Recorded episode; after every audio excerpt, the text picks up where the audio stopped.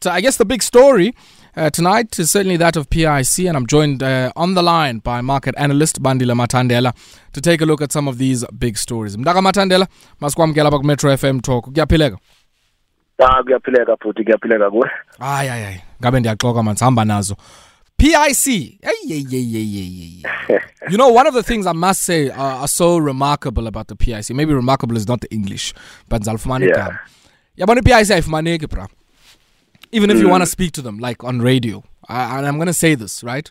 So that maybe they, they can come back and then say, yeah, we are available. But yo, that's just to cool. get them to talk. And they're the biggest investor. I mean, there's so many things that are material on the go in the markets at the moment Mm, where we would benefit from just the PIC phefumle. mm, You know? Um, But yeah, I guess when they do communicate, it's always uh, to uh, maybe paint some ominous signs of what's happening inside. And this time around, the suspension of COO.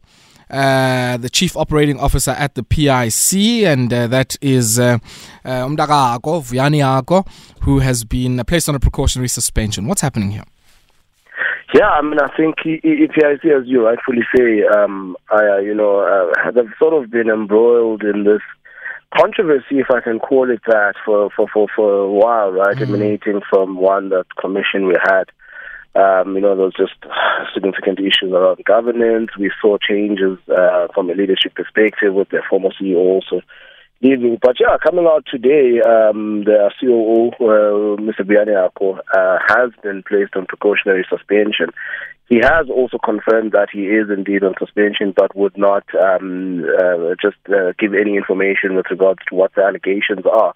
The PIC also are not, um, you know, divulging any information regarding to, to, to that. And I mean, I think also what's uh, uh, probably catching a lot of eyes and a lot of attention is the fact that the timing of also the other resignations that happened there uh, today following the suspension, you know, um, uh, with two senior officials also, um, the, the, the head of developmental investments as well as private equity, with also their head of research and, and projects also resigning today. You know, so the timing of it just uh, sort of uh, raises a bit of eyebrows to say what really is happening. Of course, they came out to to to, to say that no, these changes are not going to affect their operations and their ability to, to you know to, to, to make sure that they deliver on the investment mandate.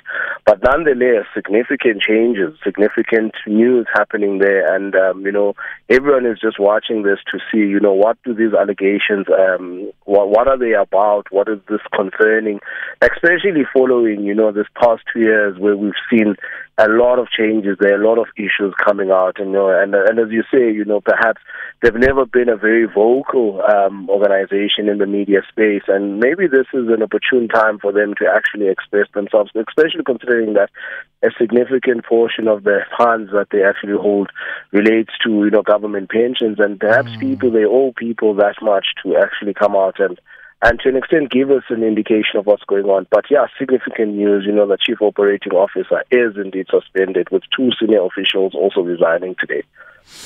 I mean, yeah, look, uh, and I guess, as I said, I mean, this is probably the one investor in the South African economy whose thoughts on a lot of things um, and in the continental economy that uh, many of us would have an interest in. And it's a real pity uh, that that has happened.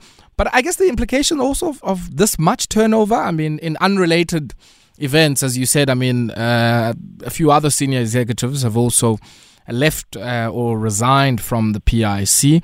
Um, and if we track back to the Mpati Commission, some of the issues that were found there, which led to the exit of the then CEO, Dr. Dan Matjila, um, really, I guess, I mean, that isn't too long ago if one considers, I guess, how much time people normally spend in these roles. And to, to, to have this much turnover of as senior uh, personnel as uh, we have here um, must signal that there is something something funky inside the PIC. Yeah, I mean, I think it's it's that typical cliche, right, or that typical saying that says where there's smoke, there's definitely fire, you know. But I think you know, with yeah, with so many changes, you know. And then I think beyond just, you know, something dodgy or something, you know, happening within there, it's just now the question around with so many changes, how does this impact, you know, the ability of the PIC to be able to continue the investment mandate, you know, uh, you know, what's the plan from a business continuity side, you know, um, you know, do they have people that are going to be able to fill these roles immediately and be able to, you know, to, to carry on as required and deliver on that mandate? But it's definitely a, a, a, a concerning um, you know, moments within the PIC, and hopefully, you know, they they're going to be able to provide guidance. Of course, the COO is still on suspension. We're not saying that he's left the organization, depending on what exactly it is and what it relates to. You know, at this moment, we don't really have the news, but it is really concerning. It is one that is catching a lot of attention within the market, and considering just the role of the PIC and you know how significant the PIC is within that investment space, it is something that really is a cause for concern. Mm. Now, now, yeah, I mean, I, I guess there's there's that issue, but then from a broader governance perspective, I mean, one doesn't get a sense that we still shine as much of a spotlight on some of the governance issues and um, allegations of political interference mm. in, in the PIC as one might have seen in an earlier period. Um, and maybe I guess that's what that's what the silence might account for. That you know, if you don't say anything, then maybe you know people aren't going to follow up or, or shine any spotlight on what it is that you do. Yeah, and maybe I mean maybe it's an approach they've taken. I mean I think you're correct. I, uh, you know uh, from that commission, we, we a lot of issues that came out was just around you know the governance, um, you know, and the issues around governance. Which, for a fund that size, you know, governance becomes an extremely important thing. Particularly also considering that this is government um, pensions, and uh, you know, and and and, and it, these people are protecting the interest and potentially uh, investments of many um, you know government workers. So you know, I think also the, the, the, issues around political intervention, of course, being an SOE, you know, we, we, we see that a lot with these SOEs, but considering the role, you know, and the significance of the PIC, it has really been something that has um, to cause of concern. But you, but you know, and, and and now with the exit, you know, and then the significant changes, you know, it you know, one can only sit and wonder, you know, what's exactly happening inside there now. What's the plan from a continuity perspective? What's the plan from you know uh, uh, making sure that going forward, you know, we we, we don't have these. Uh, governance issues. We don't have this political intervention. I suppose, you know, to an extent, because of the size of the funds that are sitting there, you know, there have always been interest from various parties. But yeah, I mean, I think the PIC definitely is one that you know needs needs needs to be closely looked at, and hopefully, you know, that uh, that veil of silence is something that's going to be lifted, and just you know bring bring bring the public into your confidence to say that you know we you know to just release a statement saying that you know we we, we assure stakeholders that this is not going to impact our investment mandate perhaps is not enough especially in the back and the context of everything that has happened uh, over the last couple of years you know and hopefully you know we'll, we'll we'll see something come up. Again you know we're still not very sure what exactly these allegations relating to the COO are you know, and hopefully, and maybe, you know, as time goes, we'll begin to learn more um, mm, about this and begin sure. to understand a bit better what exactly is happening inside the PIC. Yeah, yeah, yeah. And let's shift from the PIC, I guess, to another large lender on our continent. And uh, I understand South African Sovereign is also one of the investors here, alongside many other sovereign wealth funds and uh, and the like. And that's the African Development Bank, the AFDB. Mm. Now, the AFDB is saying Medupi is not going to make any money. Well, maybe not. That might not be a correct assessment, but will not make returns that are much higher than the weighted average cost of the capital they've acquired. So effectively, you know, it won't be worth the while of the likes of the AFDB, which uh, gave them mm. a facility, uh, a 16.6 billion rand loan out in 2009. Yeah, I mean, I think I, uh, you know, these things are always subjective as well, and it always depends on how you're actually viewing it. But I think a significant statement as well made by FDB there, and I mean, they've attributed this to a number of factors. You know, one, the extensive delays that we've seen at Medupi with them. You know, I think they've, they've, they've actually gone over um, what the the, the the, the construction period that they actually stipulated. And I mean, uh, when you look at the Eskom debt, a, a, significant part of it is actually attributed to you know both Medupi and Kusile. Mm. But um, you know, AFDB coming out saying that they will never actually see the returns as was originally intended, you know. And I imagine because of the delays, you know, something that would be there. I mean, I think also coming into the field now is this issue around green energy, with them saying that with the narrative and sort of the sentiments around coal uh, generated power stations and that people and the country starting to move away from that, we will not see the original 50 years uh, lifespan that was um, intended for for for for Medupi. I mean, of course, you know, you can you can't really predict these things to that extent. But I suppose on their side, they're expressing their views, especially considering that they had made a significant investment investment into. Uh, Eskom and they were one of the key funders. So an interesting one coming out. It would be interesting to hear the views of Eskom right now, uh, you know, on, on, on this particular, and also the Department of Public Entities to say, you know, what exactly would be the plan on on on on on on on on, on Medupi and whether or not this this return will be realized. I mean, I suppose in such um, with uh, investments of this magnitude, you know, you, you're bound to, to, to have delays, but maybe not to this extent, but also from a returns, you know, you might not always get the return mm. that you, mm. you, you, you, you were looking at. But, you know, I mean, they said it will be below um, the weighted average cost of capital of Eskom. So on their side, they probably just, you know, re- re- looking at the investment and actually assessing was it worth it? Are we going to be able to get the return?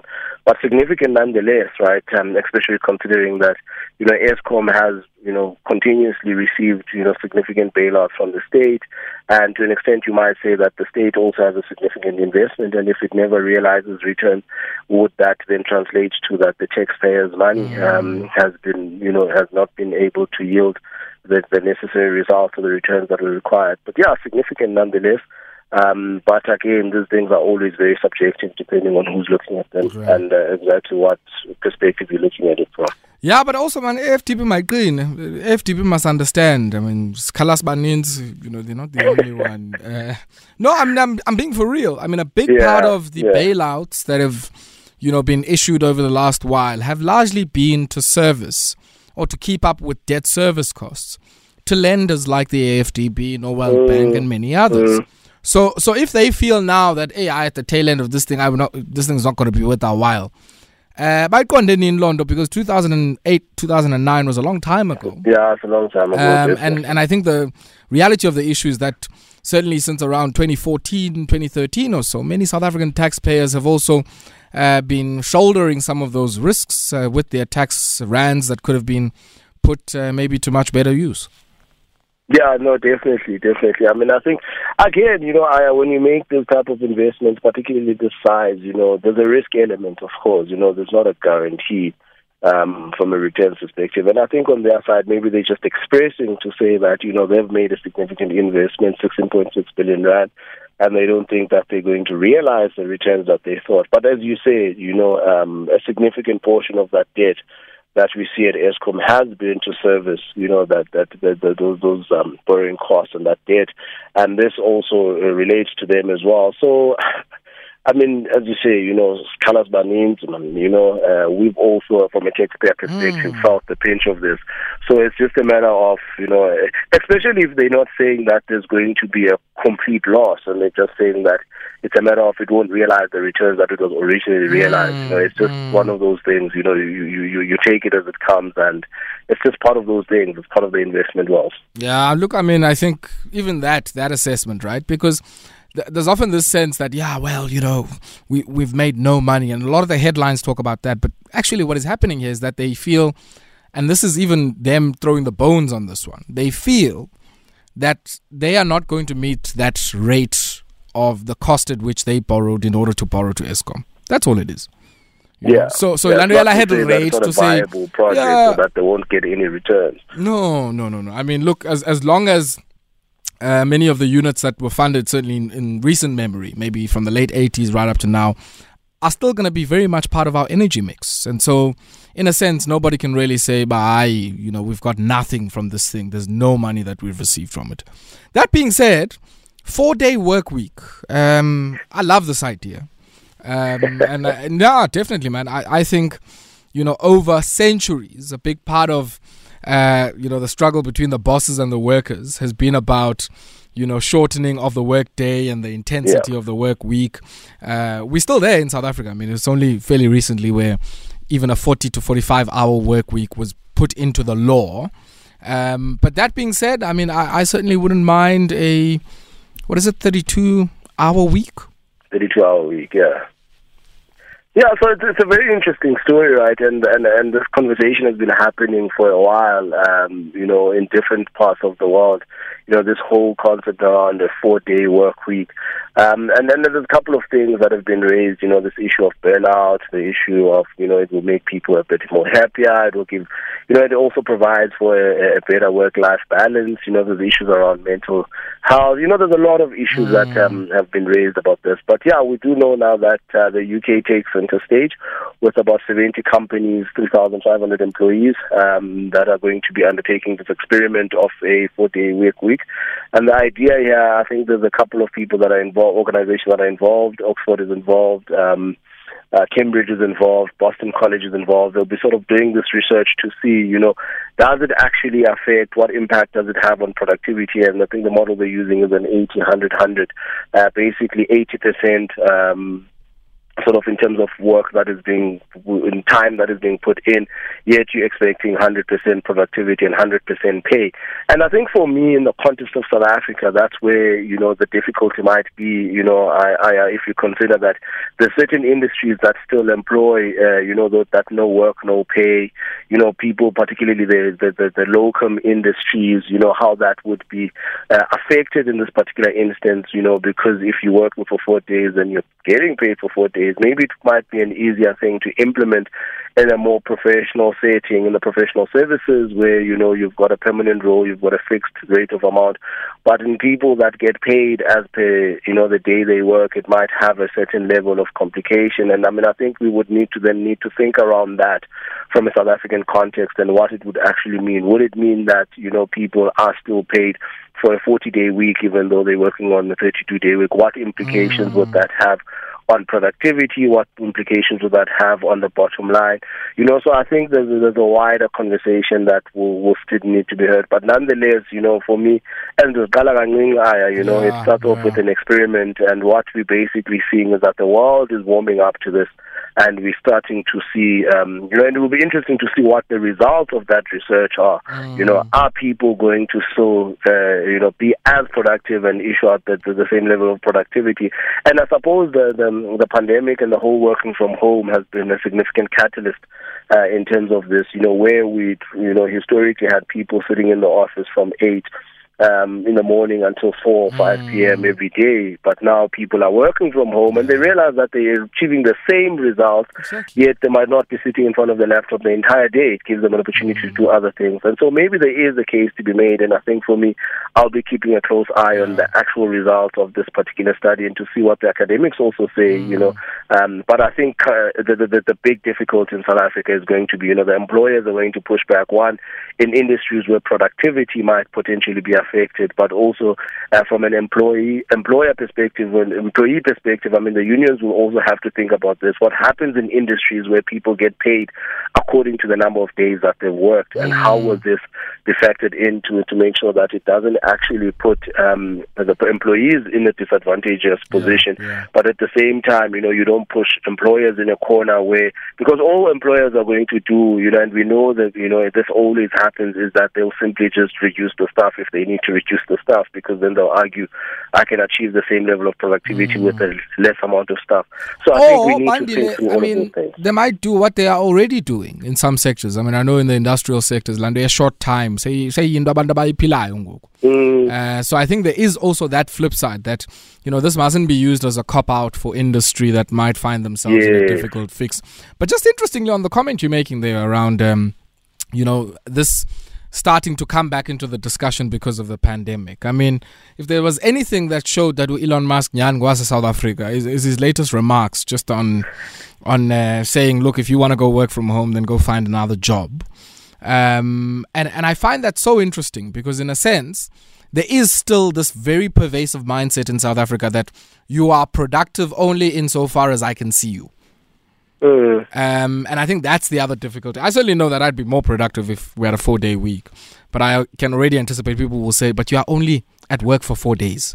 Um, but abayiqondi uba nasunday siyasebenza ukwenzela uba siniphakele izinto ngomvulo so so yeah i mean it's just one of those things but talking about industrial sectors it seems toyota uh, has certainly taken a massive hit insofar as their exports are concerned and uh, yeah biggest drop 30% drop uh, in uh, uh, total vehicle exports from their Prospecton plant out in KwaZulu Natal, and all of this due to the floods.